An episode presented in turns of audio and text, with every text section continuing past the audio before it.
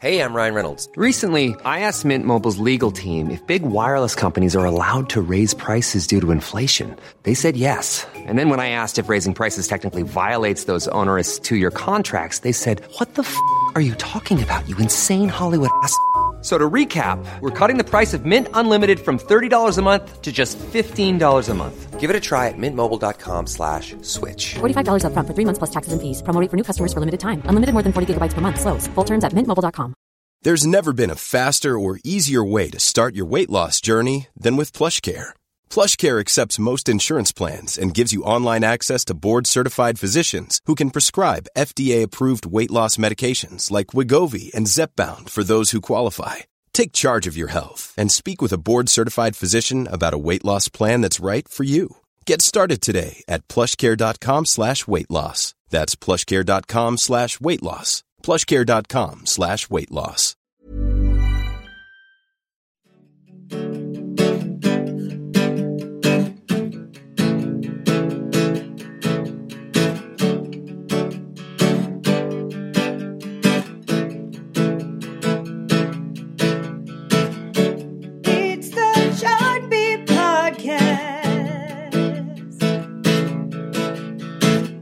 Welcome to the Billboard Chartbeat podcast. Gary Trust here, Billboard's co-director of charts. And hey guys, it's Trevor Anderson, a chart manager here at Billboard. So uh, we told you about this last week. Uh, we're doing something different this week. Normally every week we uh, look at the current Billboard Hot one hundred, Top ten, talk about all that. But uh, due to some vacation time, Trevor, I suppose being in uh, England as this is Not that Gary's going to air my business. All like...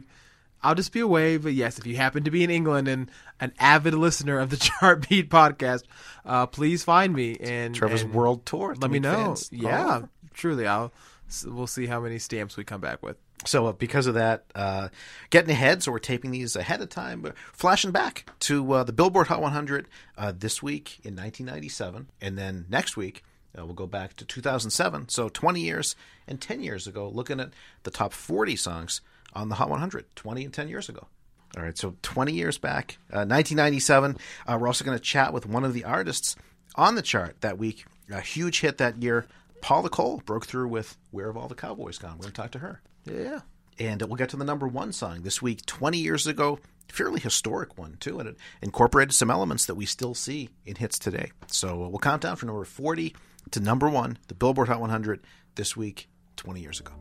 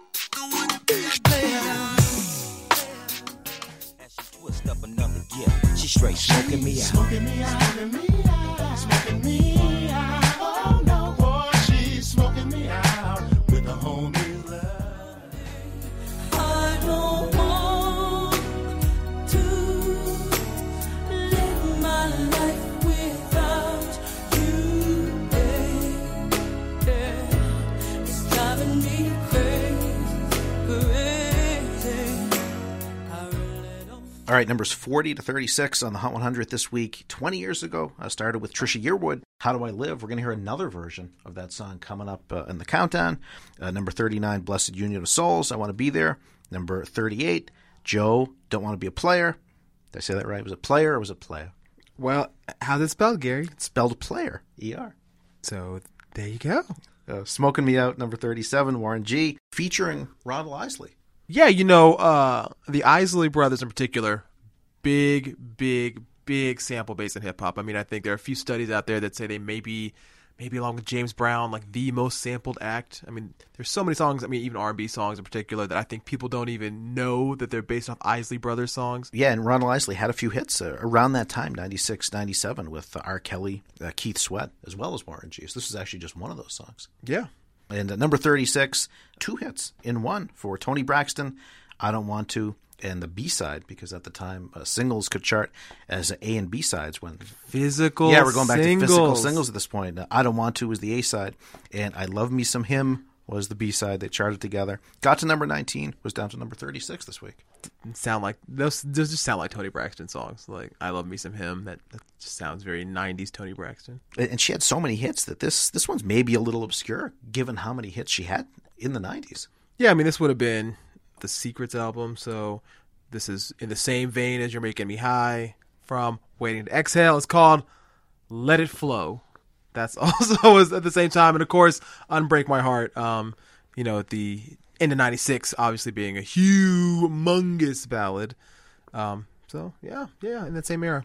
All right, talking about huge R and B pop ballads. Here's one at number thirty-five. There's nothing to it. I believe I can fly. Woo. I believe I can touch the sky. I think about it every night. Spread my wings and fly away.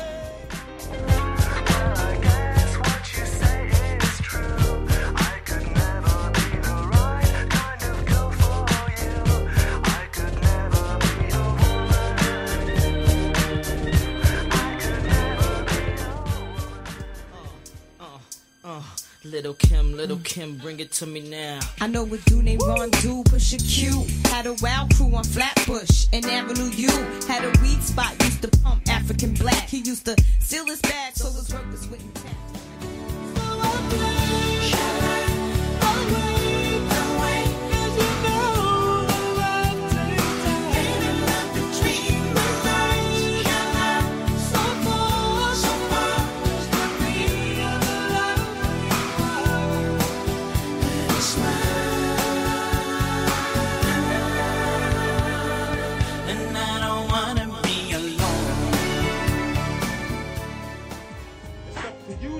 I guess I'll see you when you see me. I'll see you when you get there. If you wanna get there, I'll see you when you get there. When you get there, if you wanna get there,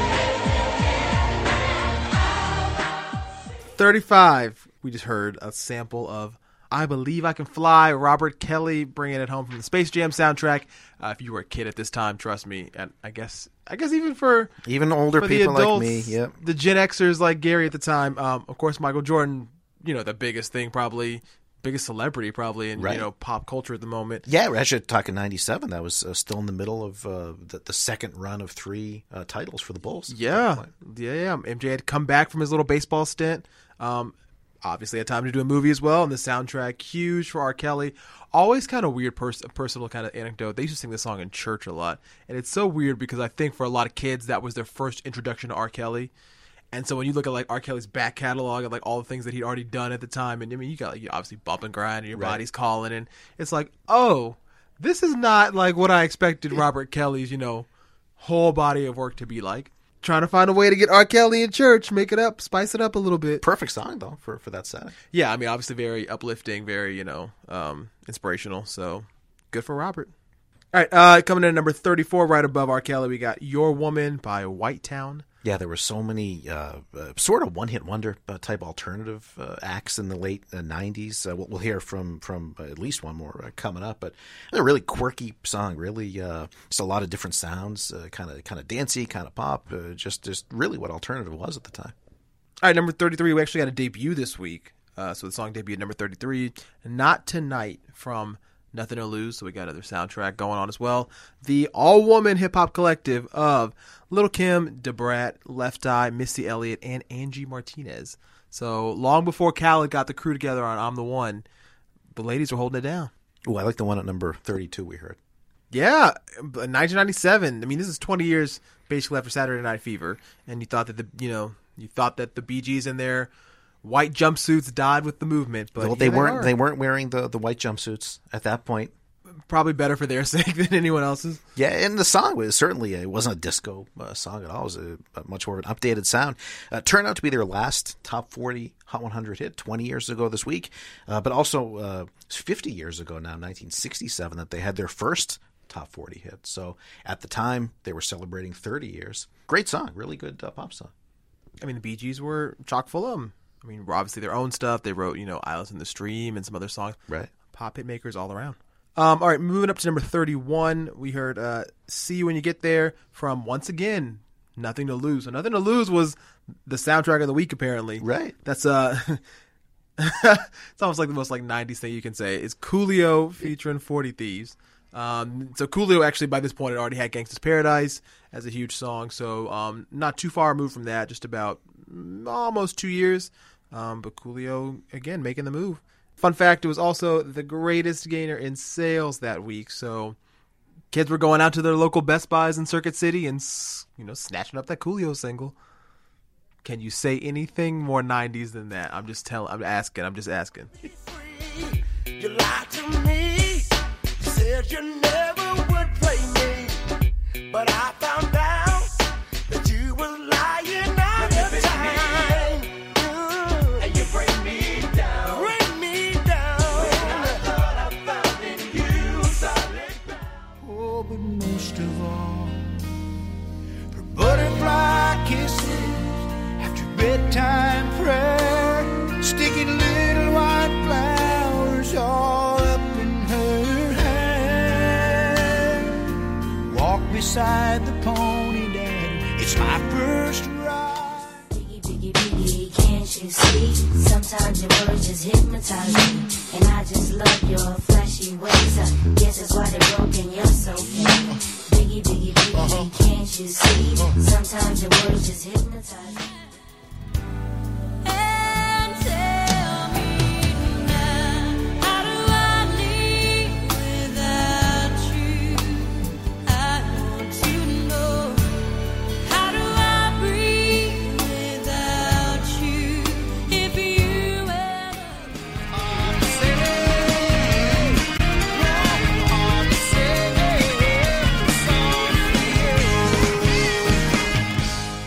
All right, moving on on the Hot one hundred. This week, we're flashing back twenty years, the top forty hits on the Billboard Hot one hundred. This week, uh, July twelfth, nineteen ninety-seven, that chart was dated. Number thirty, Casey and JoJo with You Bring Me Up. That was before uh, All My Life would be the next year. It'd be a huge number one hit for them. Yeah, uh, you know, people have gotten to know them a little bit, obviously, through their work with Jodeci at the time. But yeah, they start to break out. Uh, interesting song at number twenty-nine. It's Butterfly Kisses by the Raybon Brothers. The, the main hit version was by Bob Carlile, but it wasn't uh, available as a commercial single, so it was only an airplay hit. It couldn't chart on the Hot one hundred rules at the time. You had to be a single you could buy in stores, so that wasn't. So that didn't chart, so there's a country cover because the song was so big. So that uh, came out as a commercial single, hit the top forty. Number uh, twenty-eight, former number one hit. Biggie, of course, you know, gunned down earlier that year, so really, you know, the tribute's starting to pour out everybody, of course. It's really, it really is the summer that Bad Boy Records in general just kind of ruled these charts. Obviously one of Big's best songs, you know? I mean, still to this day, you can hear it just, I mean, anywhere, every playlist, whether it's, I mean, back even school school dance, you can just hear it on the bus, people just, you know, rudely blaring it on the subway or whatever, but you can't get too mad because it's a good song. So yeah, Big making his first mention on these charts, uh, won't be his last.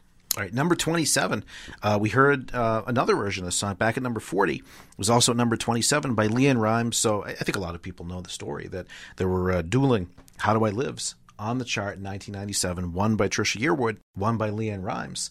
And uh, Trisha Yearwood's was the version that made it into the movie Con Air. LeAnn Rimes, she was uh, not yet fifteen at the time, so a lot of thinking was that she was too young to sing a song like this, so it didn't make it into the movie. But her version still came out as a single, and uh, even though it didn't make the movie, it wound up being uh, the much bigger hit on the Hot one hundred. Uh, Trisha Yearwood's version would get to number twenty-three, LeAnn Rimes would get to number two, and uh, how's this for, for ultimately winning? It's the most successful song ever by a woman on the Hot one hundred. When we uh, recap the greatest of all time uh, last time, it was number four overall, top charting song ever by a female artist. How Do I Live, LeAnn Rimes. They're saying also that potentially uh, LeAnn's version was wasn't quite country enough, a little too, a little, a little too poppy. Some people were saying, Also, very weird how at the Grammy Awards the next year, LeAnn Rimes sings the song immediately before they give out the Grammy for Country Vocal Performance. They're both nominated, right? And Trisha Yearwood wins. And uh, number twenty-six, "All for You," is actually a debut from uh, Sister Hazel, a Florida band. Uh, you know that song uh, at the time, Hootie and the Blowfish, had been so big for a couple of years, and you started to see other songs come out that had that same kind of, you know, southern rock pop feel to them. And this song wound up being a huge hit, but I think in some ways it kind of owed a little bit to the influence of Hootie, who, who had been so big at that point. And Janet Jackson would not remake it. Uh, four years later, her "All for You," totally different song. A, a, a Janet Jackson, I guess you could really say it's a Jimmy Jam, Terry Lewis original. Now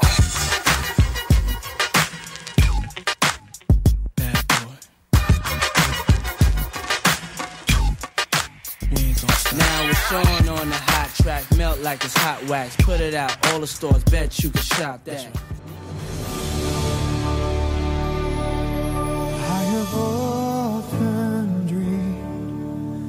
A far-off place where a hero's welcome would be waiting for. This goes out to all the women in the world, especially her. You know it don't even matter your age, don't even matter your color. Your fellas, I ain't forget about y'all. This is for everybody to like like things. Just listen to what I'm saying and do it and take a chance. I put my hand up on your hip.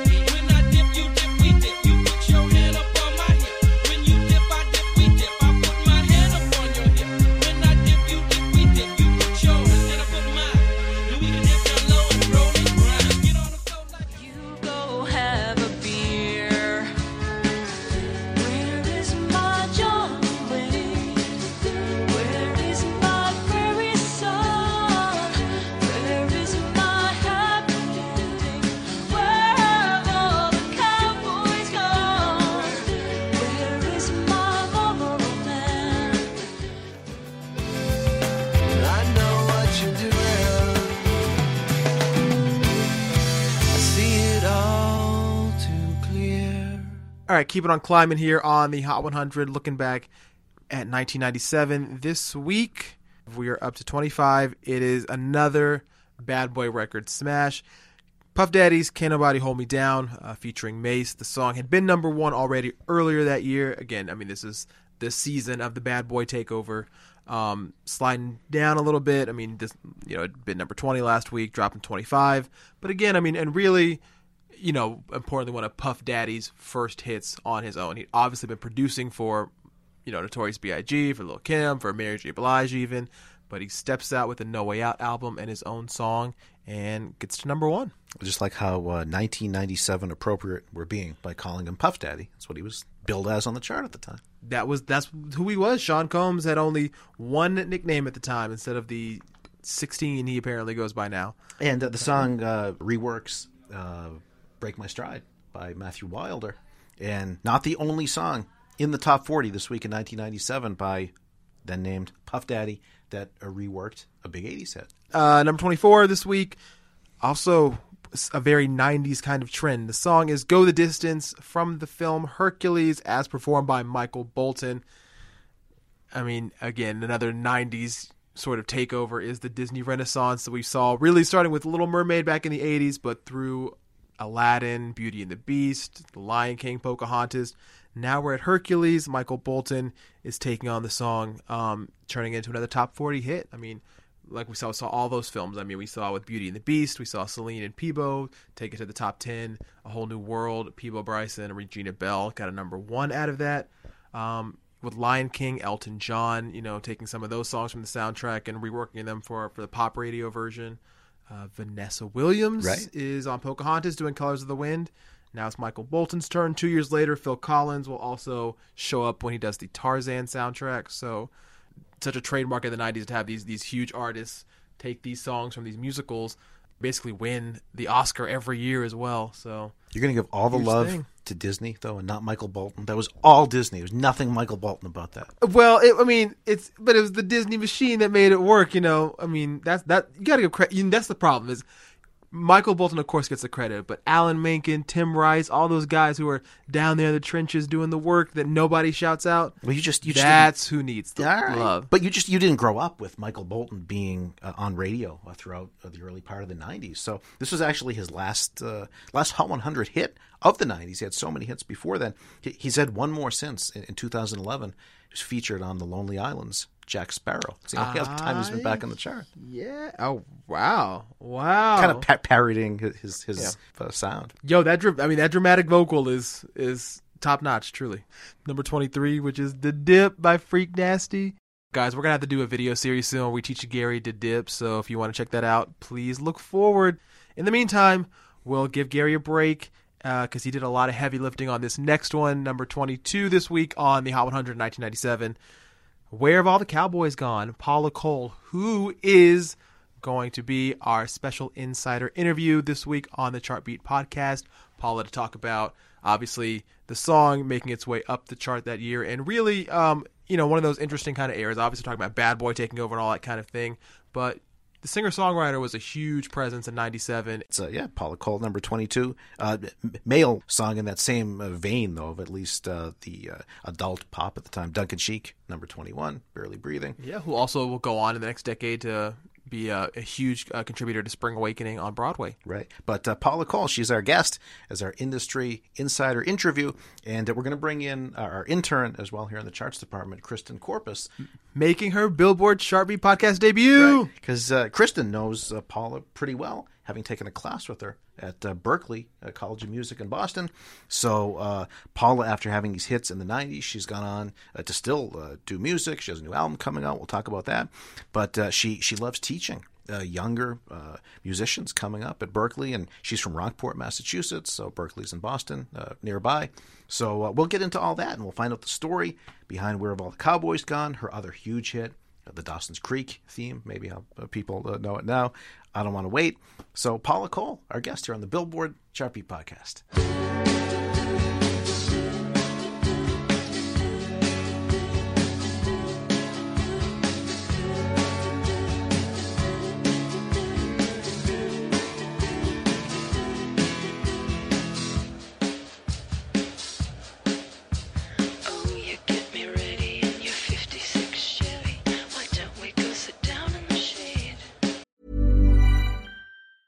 There's never been a faster or easier way to start your weight loss journey than with PlushCare. PlushCare accepts most insurance plans and gives you online access to board-certified physicians who can prescribe F D A-approved weight loss medications like Wegovy and Zepbound for those who qualify. Take charge of your health and speak with a board-certified physician about a weight loss plan that's right for you. Get started today at PlushCare.com slash weight loss. That's PlushCare.com slash weight loss. PlushCare.com slash weight loss. Hey, it's Paige DeSorbo from Giggly Squad. High quality fashion without the price tag. Say hello to Quince. I'm snagging high-end essentials like cozy cashmere sweaters, sleek leather jackets, fine jewelry, and so much more. With Quince being fifty to eighty percent less than similar brands. And they partner with factories that prioritize safe, ethical, and responsible manufacturing. I love that. Luxury quality within reach. Go to quince.com slash style to get free shipping and three hundred sixty-five day returns on your next order. Quince.com slash style. Paula Cole, thank you so much for joining us on the Billboard Chartbeat podcast. Hi, it's my pleasure. Thank you. Uh, Trevor's here. I'm here. And Kristen Corpus, Billboard intern extraordinaire, is here as well.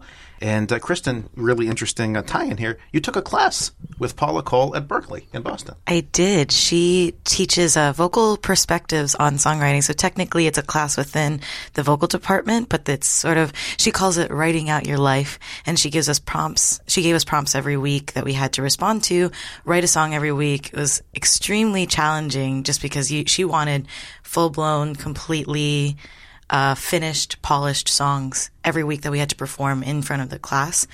Um, and it was it was a very interesting learning experience for me, I think, because she wrote, gave us the prompts that were very challenging. Mm. So you're a tough professor, Paula, it sounds like. It's like, it's like parenting. I'm firm, but I'm loving. Okay, so um, just to, so like vocal perspectives on songs. So that that's like obviously writing from a vocalist point of view. Or? Yeah, I think she. Well, Paula can correct me if I'm wrong, but I, I the way I interpreted the class was sort of um, you take s- people who are singers primarily, and sort of she forced us to self-accompany. She, not forced, but she she encouraged us to self-accompany and um, and to write from a very honest place. I think her her frame of mind for the class was to make sure that people who are singers are not just singers, that they're able to tell their stories in an honest, authentic way. And she gave us prompts that challenged the way we thought, that, you know, we had to explore various parts of our identity in order to create songs that felt real. Um, and there were a lot of people in the class who had never written songs before, and then there were also people who were very seasoned songwriters. So I think it was just sort of feeding off of the energy of the people in the room and sort of finding a way to be honest with people that you probably didn't know, and then also creating stuff that you could use not just for the class but for your repertoire as well, for your own original performances. Do you like uh, teaching, Paula? It's a whole different side of, of artistry and not uh, just writing for yourself. It's a very different thing. Yeah. But basically the way I see it is I'm I'm hopefully coming into contact with these millennials and inspiring them to become artists. Some of them may not take that path, but I feel like that's why I'm there, and I'll shine my light, and hopefully they'll shine their light, and they can learn from me that being an artist is it's a big life choice, and it encompasses many skill sets. A lot of it is emotional intelligence, like interpersonal and intrapersonal intelligence, knowing thyself and, and being able to communicate with others. But it's also entrepreneurship. It's being a good hang in the van. It's uh, having the courage to be an honest autobiographical writer. Um, it's knowing some production and uh, being literate, like looking for inspiration beyond the frequent junk food that is top forty, right? And looking for inspiration, like David Bowie used to read Russian authors in the tube, even when he admittedly didn't understand them as a young man, but he was searching for meaning, searching for self-expansion, and it all comes into the artistry. So being an artist, that's what I'm hoping to help them find. And It's a, it's a good gig at Berkeley because they let me be free when I need to be free, and and I can be involved with the younger generation. It's made me a better musician, too. How'd that uh, come about, Paul? I think you, you've been there, what, since two thousand thirteen, right? Yes. Uh, well, they had offered me uh, a job before, but it just the timing wasn't right.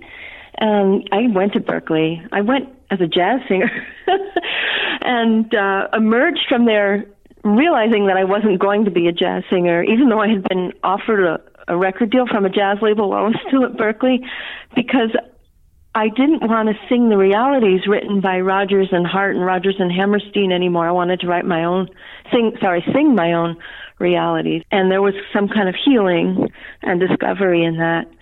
So I started on my path of writing my own songs.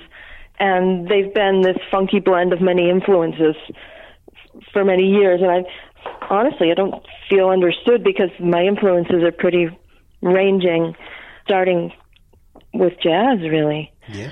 So thirty years later, I'm I'm releasing my my first jazz album this August, and it's called Ballads. So it's a nod to Billie Holiday and Coltrane, and also classic American writers from the nineteen thirties to sixties. So there's some Americana woven in there too, because I feel like genres are often limiting, so I'm mixing up genres and showing that side of myself. But yeah, I'm I'm many things, and it's hard to compartmentalize. I worship at the altar of music. Right. All right, uh, August eleventh is when uh, the yeah, the new album Ballads comes out. One more question for you, uh, Kristen. Did you get a good grade in the class? I did.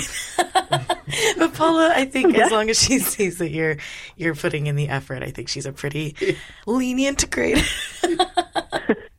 Oh, yeah.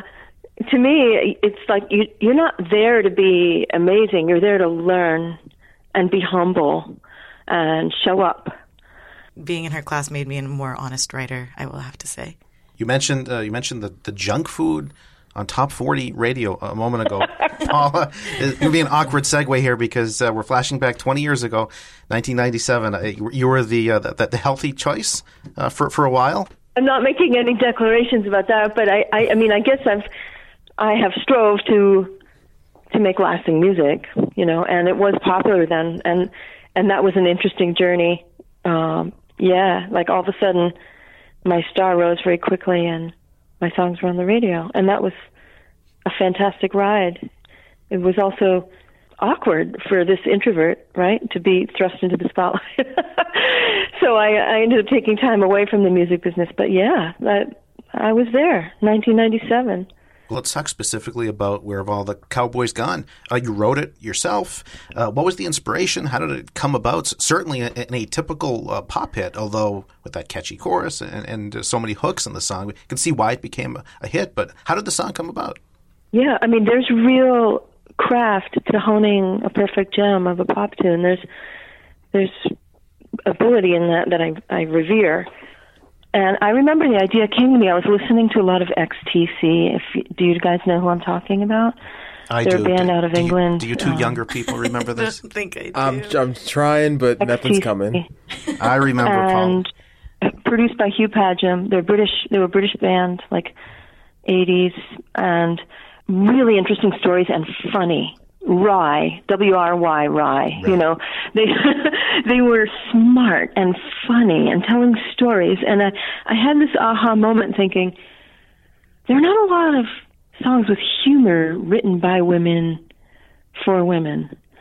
And I wanted to try that. And also when I ended up, so I wrote this, Where Have All the Cowboys Gone? It came spilling out onto the page from the pen. You know, it's part of the unconscious vernacular started by Pete Seeger with Where Have All the Flowers Gone? And it kind of refreshed that.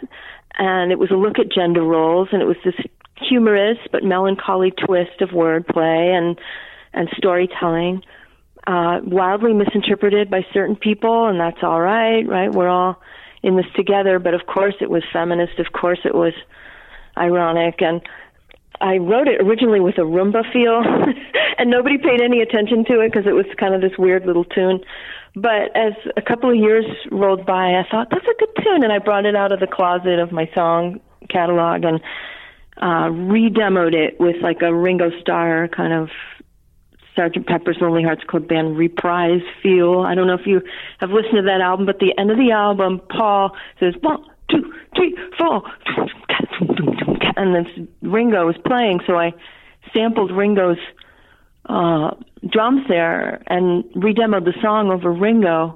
Of course, that's not in the version now because we couldn't do that. And I added the catchy background vocals and the bridge, and then everybody went nuts for the tune. Right. And I, when I recorded it for real, I didn't want bass on it. I, I wanted it to sound full on its own without bass. It would have been wearing sh- too heavy shoes with with bass. And I loved the way When Doves Cry sounded by Prince without bass. And so I guess really I was influenced by X T C, Pete Seeger, Prince, and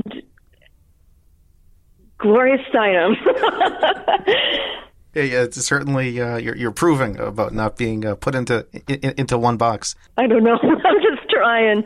Thanks. Were you surprised that it was a hit? I mean, obviously it was so catchy, but uh, you know, a lot of dance music at that time in nineteen ninety-seven. It was it was just more of an adult uh, theme, and as you said, the storytelling angle to it.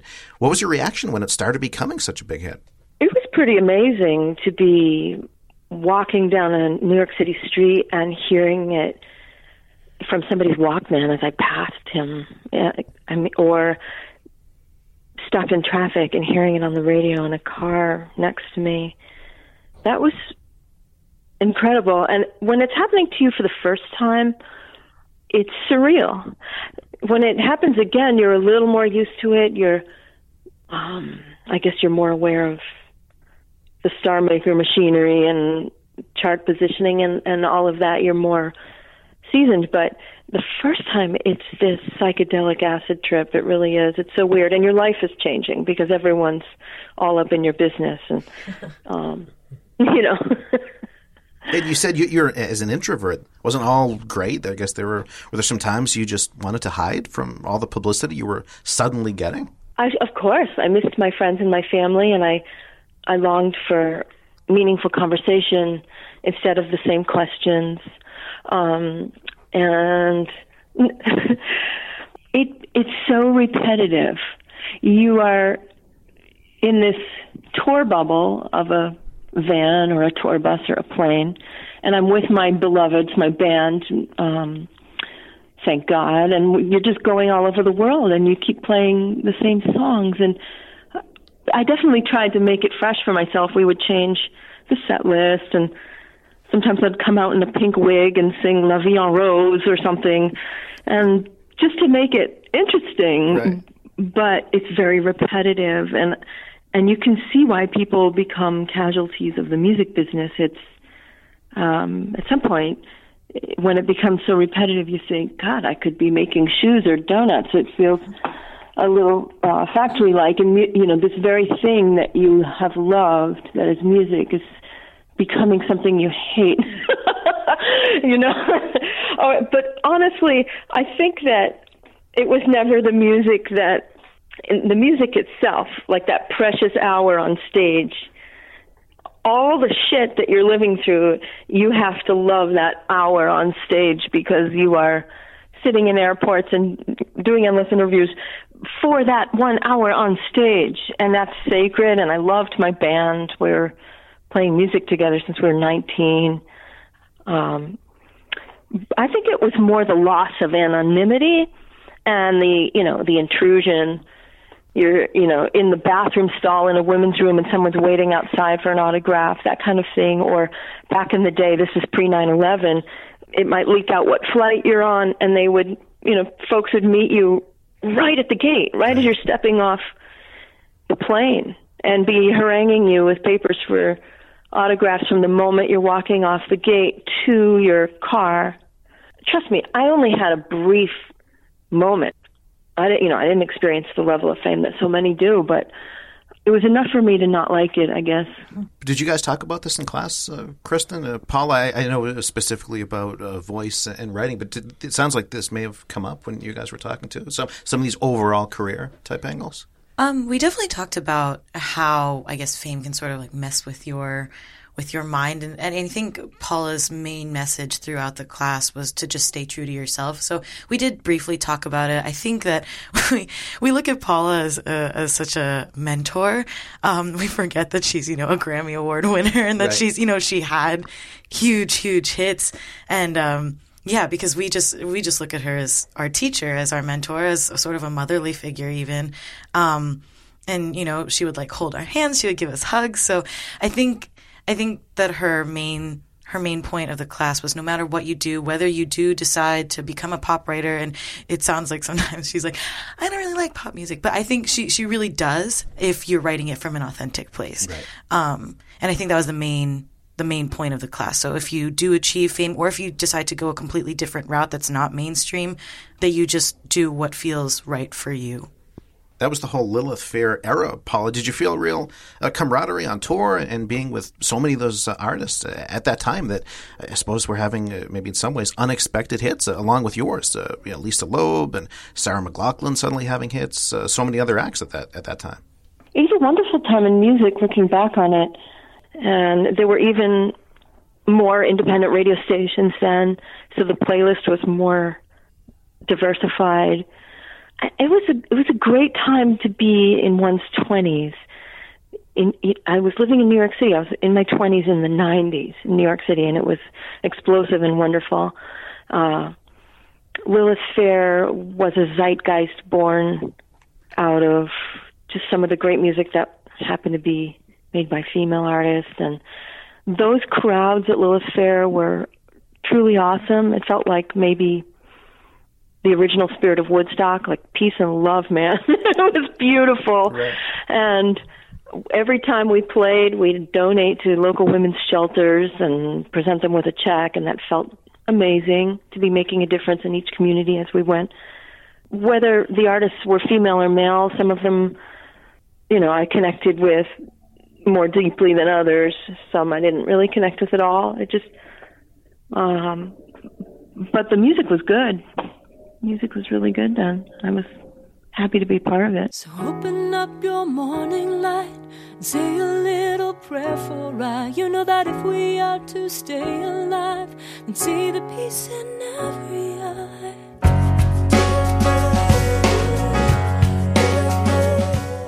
Let me ask you, uh, Paula, about your other uh, huge pop hit. I, I, I guess probably less surprising that it became a hit because it just it was more typical uh, pop radio type hit. I Don't Want to Wait. Uh, can you take us behind the creation of, and inspiration of that song? I felt my grandfather was going to die, and and he did. And I wrote this song. I was writing this song with him and my grandmother woven in it right before he died, and then after. So this song really was for him. So if you listen to the lyrics, you know, he's in the war of forty-four. He comes home with shrapnel in his skin. And it's a look at my grandfather and his relationship to my grandmother. They kind of had an unhappy marriage in their later years. And and we now know that he probably had P T S D from being in World War Two. So, you know, we were told not to touch Grandpa's legs or don't surprise Grandpa.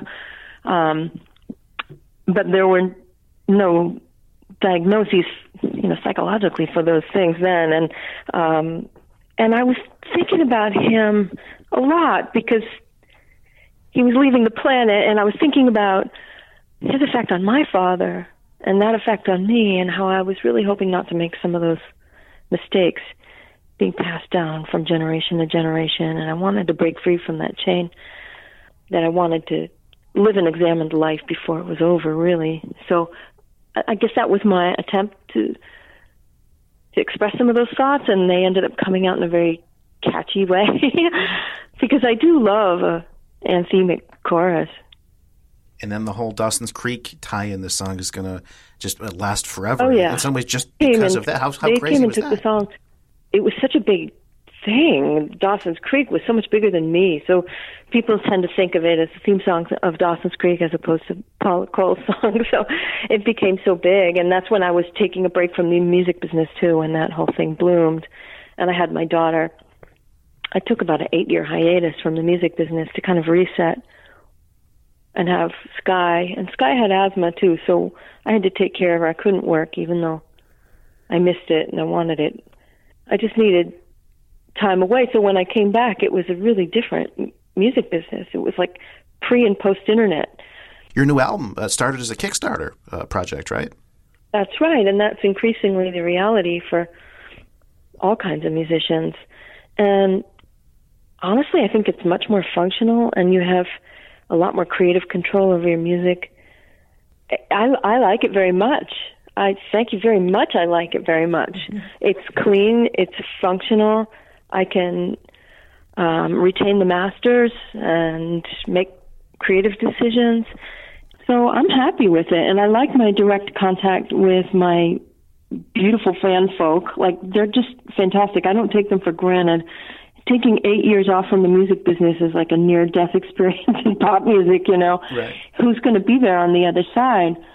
And that's when, you know, all of your uh, taking chances, all of your desire to change. Like, I went from This Fire to Amen, and that was a big change, and a lot of people couldn't wrap their head around it, but I was influenced by uh, social, political, spiritual writers, and I wanted to write something in that vein. Even hip-hop was, like, a lot of hip-hop was moving in that direction, and um, and I was criticized for doing that, you know, a white female singer-songwriter rapping or being influenced and talking about spirituality or social movement. That's that was just, they wanted to keep me in some box, and I'm I'm not going to be in a box. I change. And so I shed some fans, but I, the ones that know me from Harbinger and from, you know, they they love me for the change. They are with me on the journey, so they were there for me on the other side of the hiatus. It's a smaller fan base, but I'm really free and I can do what I want. I, my career is interesting. It's rich and satisfying, and I can do what I want now.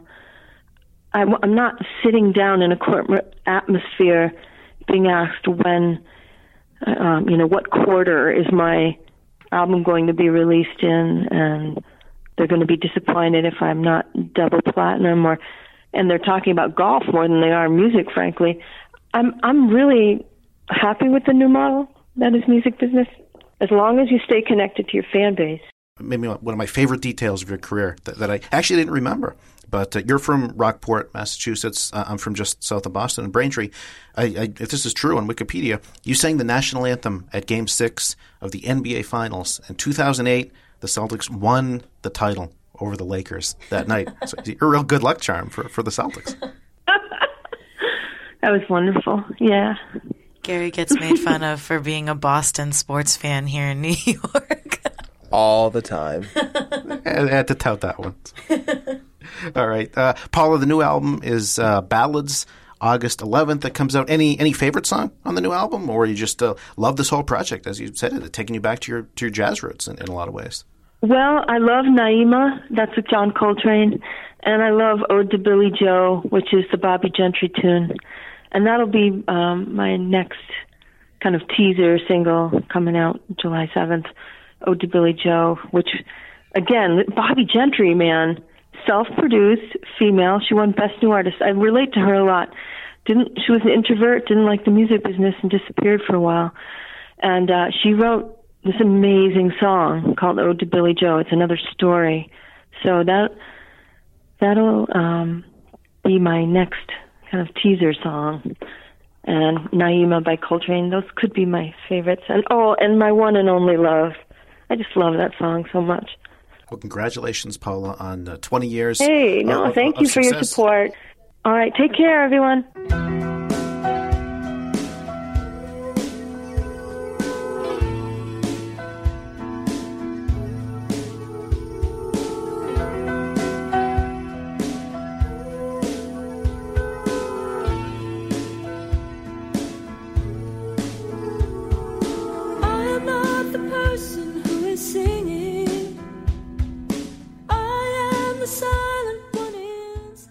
Thanks to uh, Paula Cole for coming here uh, on the Billboard Chartbeat podcast with Kristen, our intern, as well. And uh, it was, I actually remember, Trevor, before uh, Where Have All the Cowboys Gone? She had another hit, a song sort of locally uh, in Boston. Uh, it was called I'm So Ordinary. Really uh, insightful singer-songwriter, just a storytelling type song. It's, it's worth uh, checking out if you don't know it. But uh, I knew that song ahead of time. So when Where Have All the Cowboys Gone, it probably became the first hit uh, that people knew on a large scale by Paula.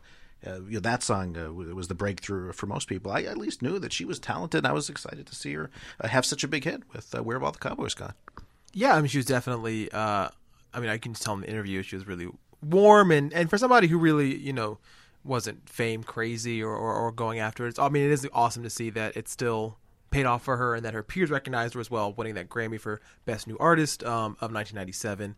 And I, I mean, also nominated, I think, for all the Big Four awards. So um, her her peers really took to her very well. Obviously, the public did as well. And it's it's glad to see, you know, that you know that she she's happy that it happened. It's great for her that it happened. But you know, she's she's lives her life she, from yeah, now yeah. on. It's just, you know, hey, something I just did. She, that's what Kristen was saying. She's oh, she she's um, Mama Paula to us. She's she's our professor. And, you know, some students uh, maybe uh, you know didn't live through when the song was such a hit, but seems like she's she's happy to have had that moment where these songs were big, but also happy to kind of gotten out of what she was kind of talking about, the machine of of touring. How she said it could have been making shoes. It kind of kind of sad to hear that uh, in some cases it's there's just so much uh, repetition to, to being an artist. You think it's all glamour, but obviously a lot of work. We know that. But uh, sometimes it just uh, can be a little overwhelming for certain people.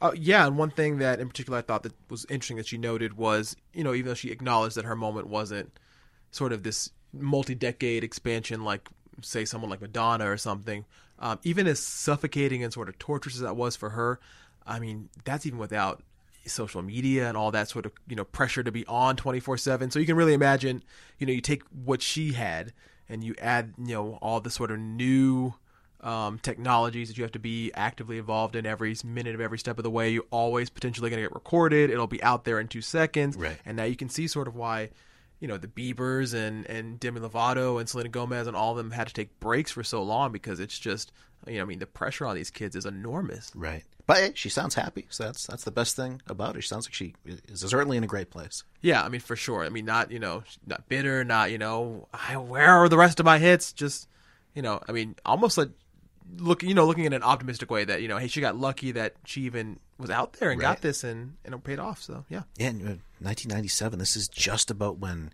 email was starting. Yeah, the oh, everyone had their A O Ls and the, their Hotmails coming you through. You get those C Ds and... that would come in the mail. You'd have A O L for however long the like sample. Like a thirty-day trial something or like whatever, yeah. yeah. All right, so uh, twenty years ago, nineteen ninety-seven, let's continue on. Uh, we're looking at the top forty hits on the Billboard Hot one hundred this week in nineteen ninety-seven. Let's pick up at number twenty. Everybody put your hands together.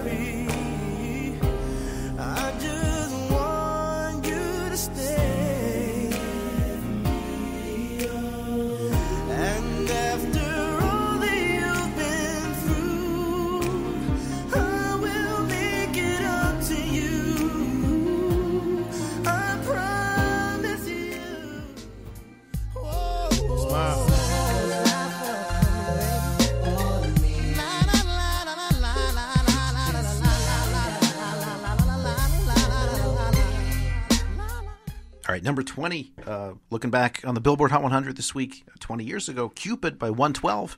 They're coming up again here on the countdown. Cupid, okay, nice. Uh, Savage Garden, number nineteen, I Want You. Before they were known for uh, their ballads, uh, I Knew I Loved You in two thousand, Truly Madly Deeply in nineteen ninety-eight. I Want You was their first hit, up-tempo hit, got to number four, so that was that was their first hit. That's a little Aussie, uh, Aussie invasion over there. Uh, Monica, number eighteen, For You I Will. Space Jam. Yes, yes.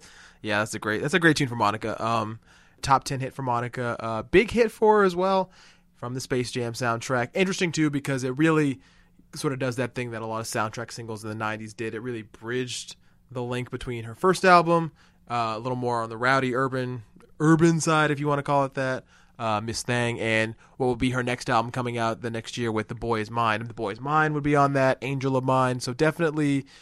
Um, you know, this time Monica's like turning eighteen, so she's really, you know, becoming an adult, growing into her own person, and this is a great ballad that shows her off. Right. A, a year later, at this time, summer nineteen ninety-eight, she'd be number one with The Boy Is Mine. Yeah. Uh, here's a song that uh, came back. It, it's, this is so nineties that the, the song would be remade this way. It was Hard to Say I'm Sorry by As Yet featuring Peter Cetera. So it'd been a huge uh, hit for Chicago in the eighties, and uh, he left the band not on the best terms back in the eighties. So uh, in the late nineties, he was actually re-recording some Chicago songs because they wouldn't give him permission for the masters of the original ones. So he wanted to put out uh, some of those songs again. So he re-recorded them, and because it was the nineties, it made sense to they get with a vocal R and B group. So that's how you got As Yet featuring uh, Peter Cetera. Brought the song back to the top ten, and he'd uh, team with them again. They then uh, remade after this, uh, You're the Inspiration, another Chicago hit from the eighties. You know, shame that, he, that it had to come that way, but also, I mean, nice for As Yet, you know, sort of getting a nice little silver lining I don't think anyone could have expected in their career either. And uh, number sixteen, Smile by Scarface featuring Tupac and Johnny P. One of the deeper uh, Tupac cuts? Um, I mean, I guess, yeah, yeah, I mean, it's obviously not one of Tupac's best-known songs just because he's not really... the main artist on it, obviously. Um, I mean, Scarface, you know, had his moment there as well. I mean, the, the whole, really that whole label at the time, um, doing some big things. As we know, hip hop was running the charts, and it's not obviously just the bad, the bad boy East Coast side, but we got some love for uh, West Coast as well.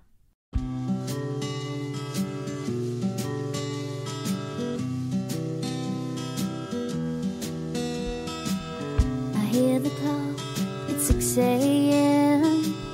I feel so far from where I've been. I got my. I won't be held responsible.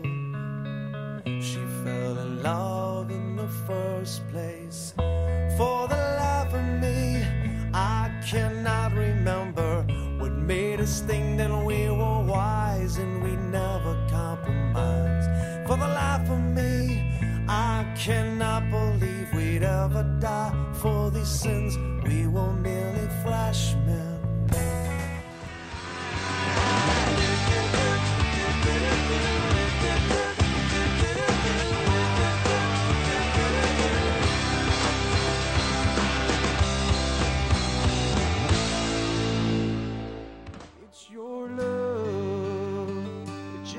Something to me, it sends a shock right through me.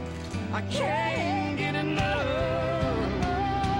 And if you are, you're talking in your sleep, better letters with my me. Get all you need. Sing at home alone while you're out with somebody else. No more staring at the phone, 'cause I can.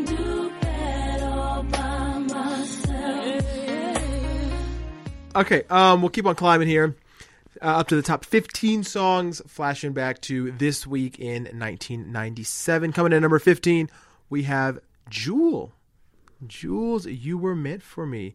So uh, the song had been number two, sliding back down to number fifteen this week. Again, um, we kind of mentioned a little bit earlier with Paula Cole, that Lilith Fair era. Jewel up there with one of the, you know, one of the folksy singer-songwriters making her big splash at this time too. We'll move on to number fourteen this week, uh, The Verve, Pipe with The Freshmen. Not to be confused with The Verve and Bittersweet Symphony, also a hit in that same kind of time. Well, Verve was the word. Grease was the word in the, in the seventies. Verve is the word in the nineties. Keep keep it keep it alive. All right, moving on to uh, thirteen, we got Third Eye Blind, Semi-Charmed Life, which, of course, um, I mean, even as the sound tech over there, can Kate can attest that she's... You know, that's one of those, those sort of staple songs that is very nineties, very, just very alt-centric, that everyone who was an alt fan at the time, just one of those kind of iconic songs at the time. All right, moving on to number twelve. Uh, we have not heard from a country song in a while, so now's as good a time as ever to pick one up. How about Tim McGraw's It's Your Love with... Soon, are they married at yeah, this point? Yeah, no, they had just been uh, married in late nineteen ninety-six. That would be with Faith Hill, so probably maybe their first recording as husband and wife? It was. It was uh, their first of, so they've had six charted duets. This was the first one, a huge number one country hit. Uh, all six of them have hit the top ten on the country chart. And uh, even now, twenty years later, they're they're actually on the chart still together with that sixth uh, top ten country a duet together. Speak to a Girl was a, a number six hit back in April. And, still on Hot Country Songs now. Oh, and they also tour together. Um, they're on their their Soul to Soul tour that started back in April. So, I mean, this is a husband and wife who are, you know, it's ride or die. They're all in. And yeah, flashing back at twenty years, the first hit. So that's uh, kind of gives you a perspective on that. And and how about this, Trevor? If if no Tim McGraw, maybe. There's no Taylor Swift, at least her first hit, called Tim McGraw, which would be in two thousand six. But maybe a young Taylor Swift who was seven years old at the time. She turned eight in late nineteen eighty-nine, was being influenced by this very song. Well, maybe. I mean, maybe with no Faith Hill, because, you know, Taylor always said that Faith and Shania and the women of country are inspiration. So maybe without Faith, then she would never really pay attention to Tim. Right. And maybe that could have, maybe it would have been called Garth Brooks instead. All right, we'll move one uh, one spot up from the Lovebirds there. Coming in at number eleven, we got Changing Faces with Get O U T. A nice little sort of kiss-off R and B ballad of the times. I just like the wordplay. Get, get O U T. That, I mean, I don't know who well, who wrote this song. Oh, my gosh. Right? uh, I should have known. The, the nineties chameleon of songwriting himself. It's a Robert Kelly track. Robert Kelly written, written and produced. See, that's the thing is most people don't know. You know, R. Kelly, very, you know, prolific producer and, and songwriter, just not for his own records, but, I mean, the, the first Aaliyah album was basically all R. Kelly. Um, you've seen some things with various artists in the nineties. Um, I mean, obviously this song, Maxwell's Fortunate, you know, R. Kelly is Michael Jackson's You Are Not Alone. My, yeah, of course. Yeah. How could I forget Michael Jackson? Um, some other, you know, huge stars out there as well. So and again, another R. Kelly written and produced track right there. And you hear the harmonies and the production in that uh, song just, just a little bit before. Uh, Beyonce and Destiny's Child would really start a run of hits that's now twenty years strong. But you ju- you hear that sound, those those R and B girl groups of the nineties. That's the sound right there. Yeah, yeah. I mean, I was going to bring that up too. Like, that's a huge time for, you know, the, the In Vogues of the world, the S W Vs. I mean, probably for every one that you do mention, there's probably five of those out there that you forget about. I mean, also in this time, uh, Escape has been out for a little while. Divine coming the next year, right. Lately, about to be another Hot one hundred number one. So, um, I mean, again, this fits right in that mold. Like I said, you hear the harmonies, you hear the, the I mean, the production, it's it's right of its time. All right, we're up to the top ten this week, nineteen ninety-seven, twenty years ago. Let's uh, get into the top ten with actually two pretty historic top tens uh, at number ten and number nine.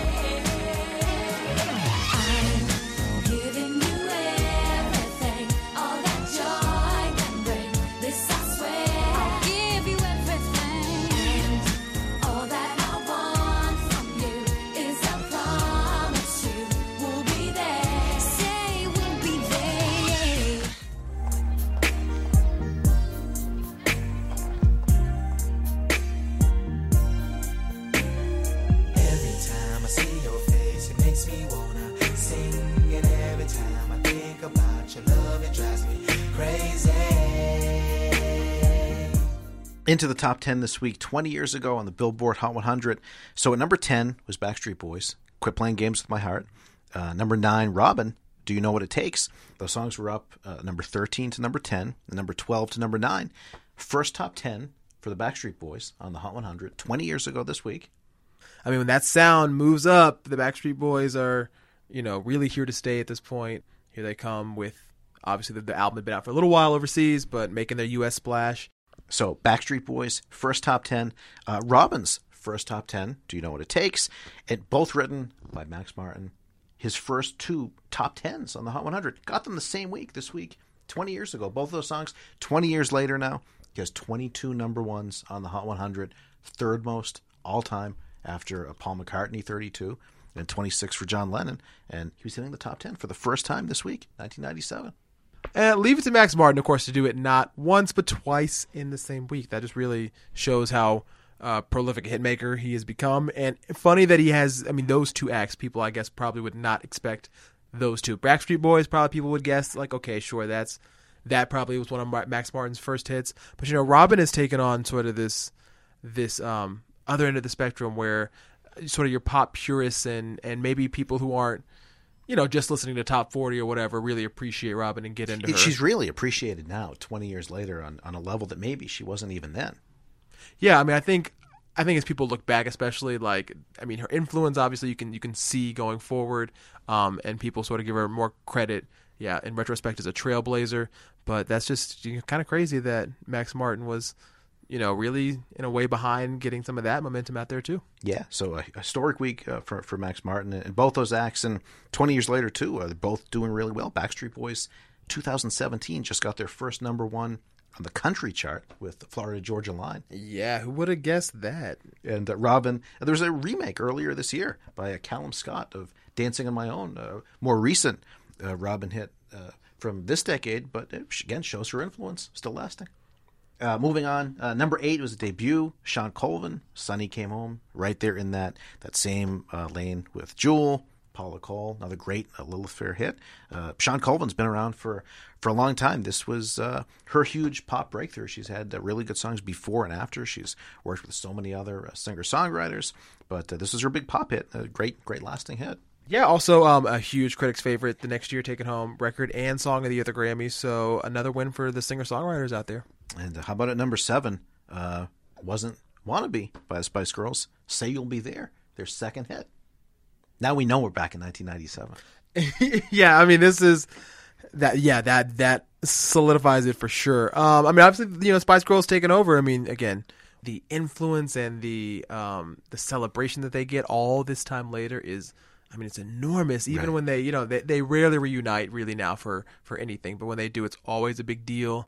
It's kind of incredible to see how much their influence and their celebration is still felt around the world to this day. I mean, you ask anybody who's in that target age group for their audience.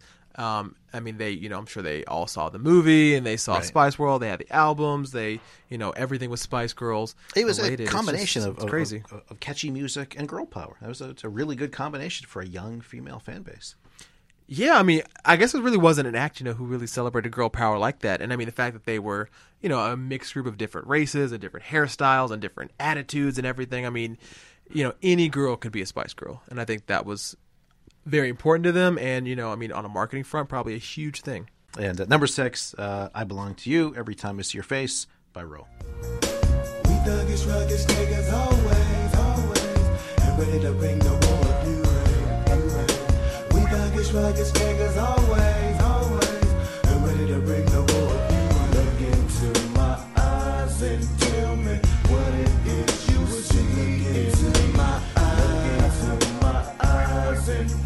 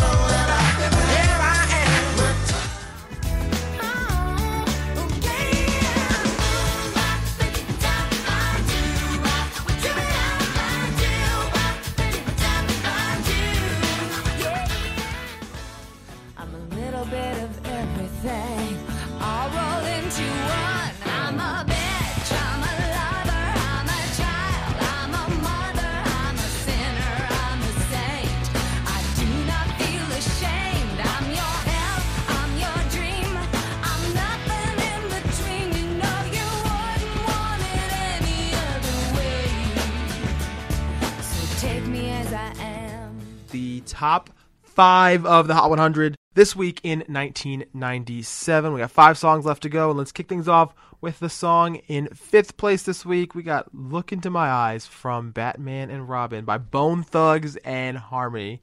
Again, the year before, uh, you know, they had that smash hit across the board with the Crossroads. Um, huge hit, number one on the Hot one hundred for eight weeks.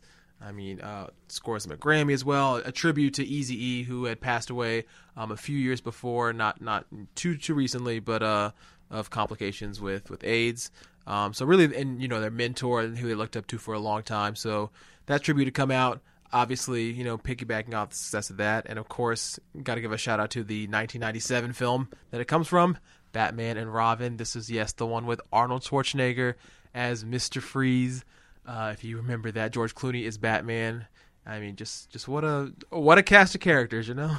And at number four, this is how you know we're flashing back uh, so long. The song is now back in a commercial, Return of the Mac, Mark Morrison. All right, and another song that is definitely of this era as well. If you grew up during this time, you know this song for sure. It is Mbop by Hanson, the trio of Zach and Taylor and Isaac, taking over the chart. Uh, In nineteen ninety-seven, the song had backtracked a little bit um, to this week down to number three, but still, I mean, one of those infectious songs that is just, I mean, the most teeny bopper kind of fun sing-along song. They were actually in our office, too, as well, um, right. a little while ago, and they kind of shared a, a cool insight about this song because everyone kind of remembers it as kind of this little bouncy sort of, you know, you know, you, I, I would have sung it, but I'm not going to sing anymore for Gary. Um But they actually wrote it as like a pretty like somber kind of tune. And some of the lyrics, you don't always hear the lyrics. You hear just a happy, bouncy pop song. But yeah, some of the lyrics are about how relationships don't last. In an mbop, they're gone is actually what it means. But uh, it was uh, turned into an up-tempo song. The Dust Brothers uh, producers turned into to such a, a hit. And, you know, people remember this this one song. The Hanson had a, a few other chart hits, but uh, they they seem like the nicest guys. They they just love being musicians. So even if they haven't had a whole bunch of other hits since then, they still uh, tour a lot. They have a really passionate fan base still after all these years. So that's great to see. Yeah, and I mean, it's incredible, especially back in their home state of Oklahoma. And I mean, think about it. These guys are, it's been twenty years, but I mean, the guys are barely like in their thirties right. at this point. I mean, they're, st- they're still so young, even you you think that they'd be, you know, sort of ancient out there. But, um, I mean, great to see that they're still, they're still striding on. And one thing I always like like to see and that I at least appreciate is, you know, I know it's hard for artists when you have sort of that one song that everyone is, is gravitating towards and they want to hear it at concert. I mean, it's nice that they don't really shy away from that. Or, you know, some artists will refuse to kind of play right, their song right. or they hate to be associated with it. You know, I mean, I think that's awesome that they... They they embrace what made them, you know, famous. And interesting that we had uh, back at number twenty-eight, uh, Bee Gees, Song Alone. At number three, uh, Mbop, Hanson. Two brother trios from kind of different eras, both in the top forty at the same time this week. Certainly different, kind of different eras, certainly different eras. A little mixing of, from, from the sixties uh, on to today, right? I mean, we're Gen X, millennialing. Okay, all right, all right, Gary, all right. Um, moving on to number two. Um, this is just one of those... The great titles you got to say. Number two song in nineteen ninety-seven this week, Bitch, by Meredith Brooks. See, I was working radio at the time. We weren't allowed to say it on the adult uh, top forty radio station. We could play it. Do you say B? You the Meredith Brooks there, song? There's, there's Meredith Brooks. Or Meredith Brooks is coming. She could say it. She was the artist. But it just it sounded a little harsh if, if, if a D J yeah. just uh, said the title. So... Yeah, it's one of those radio rules, uh, trying to keep it family friendly, but didn't stop the song from becoming a number two hit. Great song.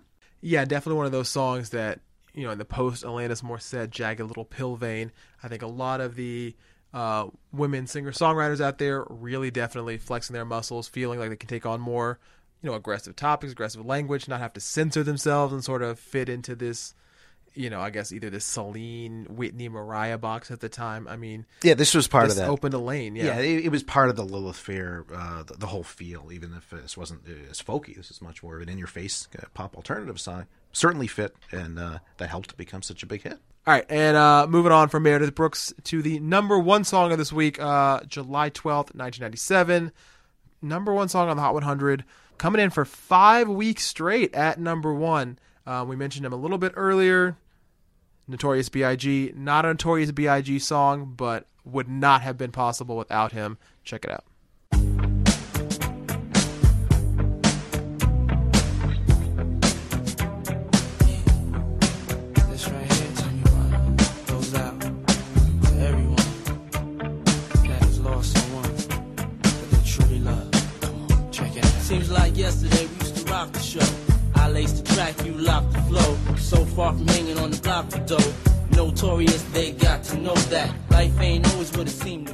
So yes, that is Puff Daddy and Faith Evans, I'll Be Missing You, uh, also featuring one twelve, who we saw earlier on the chart as right. well.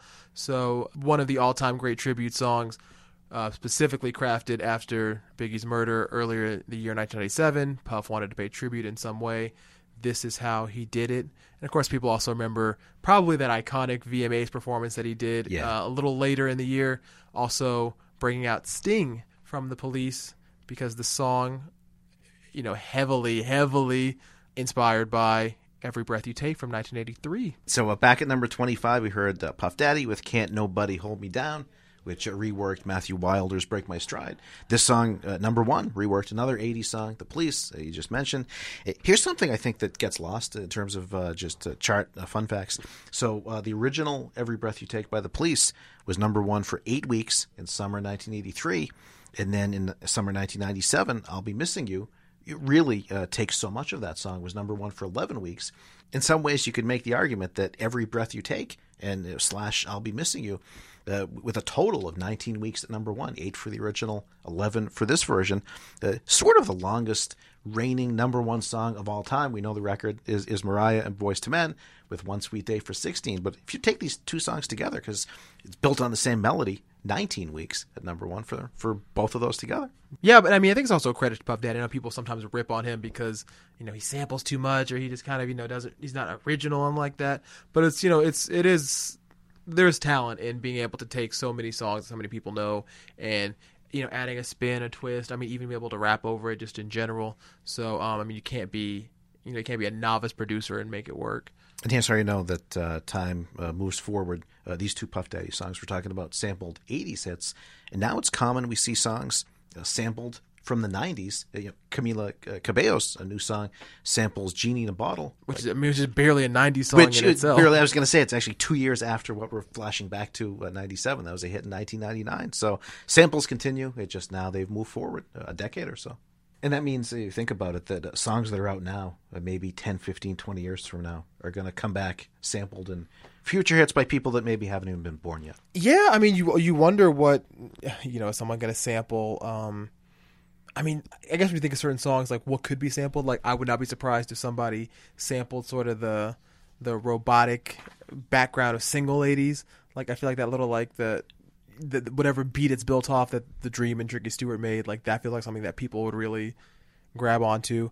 Oh, uh, two uh, two uh, recent uh, hits that uh, sample uh, stuff even more recent. Uh, Ed Sheeran, at least through writing credits, Ed Ooh. Sheeran and No Scrubs from nineteen ninety-nine, Shape of You. And having to having to sneak, you know, Tiny and Shakespeare and Candy on there to to get their to get their uh, to get their checks. And here's a, a two thousands one, Chainsmokers Closer.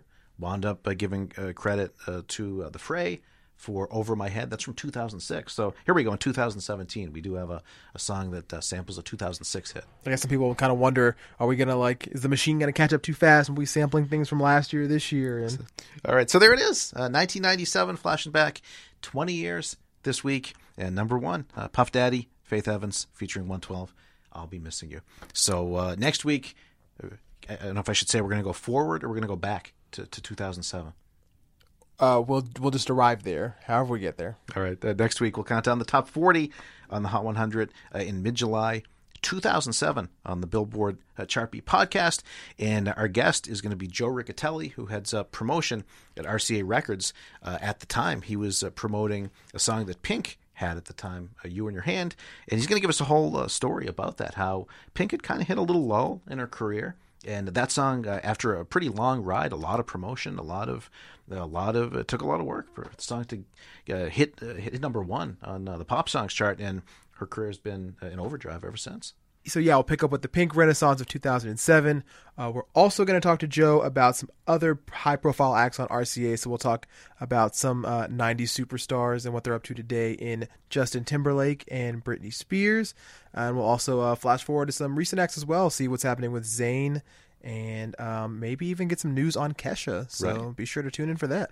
I think we should uh, close, Trevor, with uh, the song that was at number forty-one, just outside the top forty this week in nineteen ninety-seven.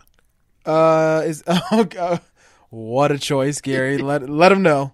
Uh, E S P N presents the Jock Jam. In case we weren't nineteen ninety-seven enough, through the entire top forty. Here's one more. Gentlemen, let's get ready to rumble. Get, get, get ready, ready to rumble. Jock Jam.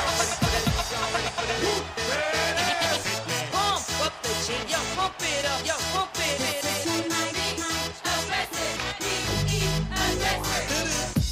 For this. I like to move it, move it. I like to move it, move it. I like to... Even when we're on a budget, we still deserve nice things. Quince is a place to scoop up stunning high-end goods for fifty to eighty percent less than similar brands. They have buttery soft cashmere sweaters starting at fifty dollars, luxurious Italian leather bags, and so much more. Plus, Quince only works with factories that use safe, ethical, and responsible manufacturing. Get the high-end goods you'll love without the high price tag with Quince. Go to quince dot com slash style for free shipping and three sixty-five day returns.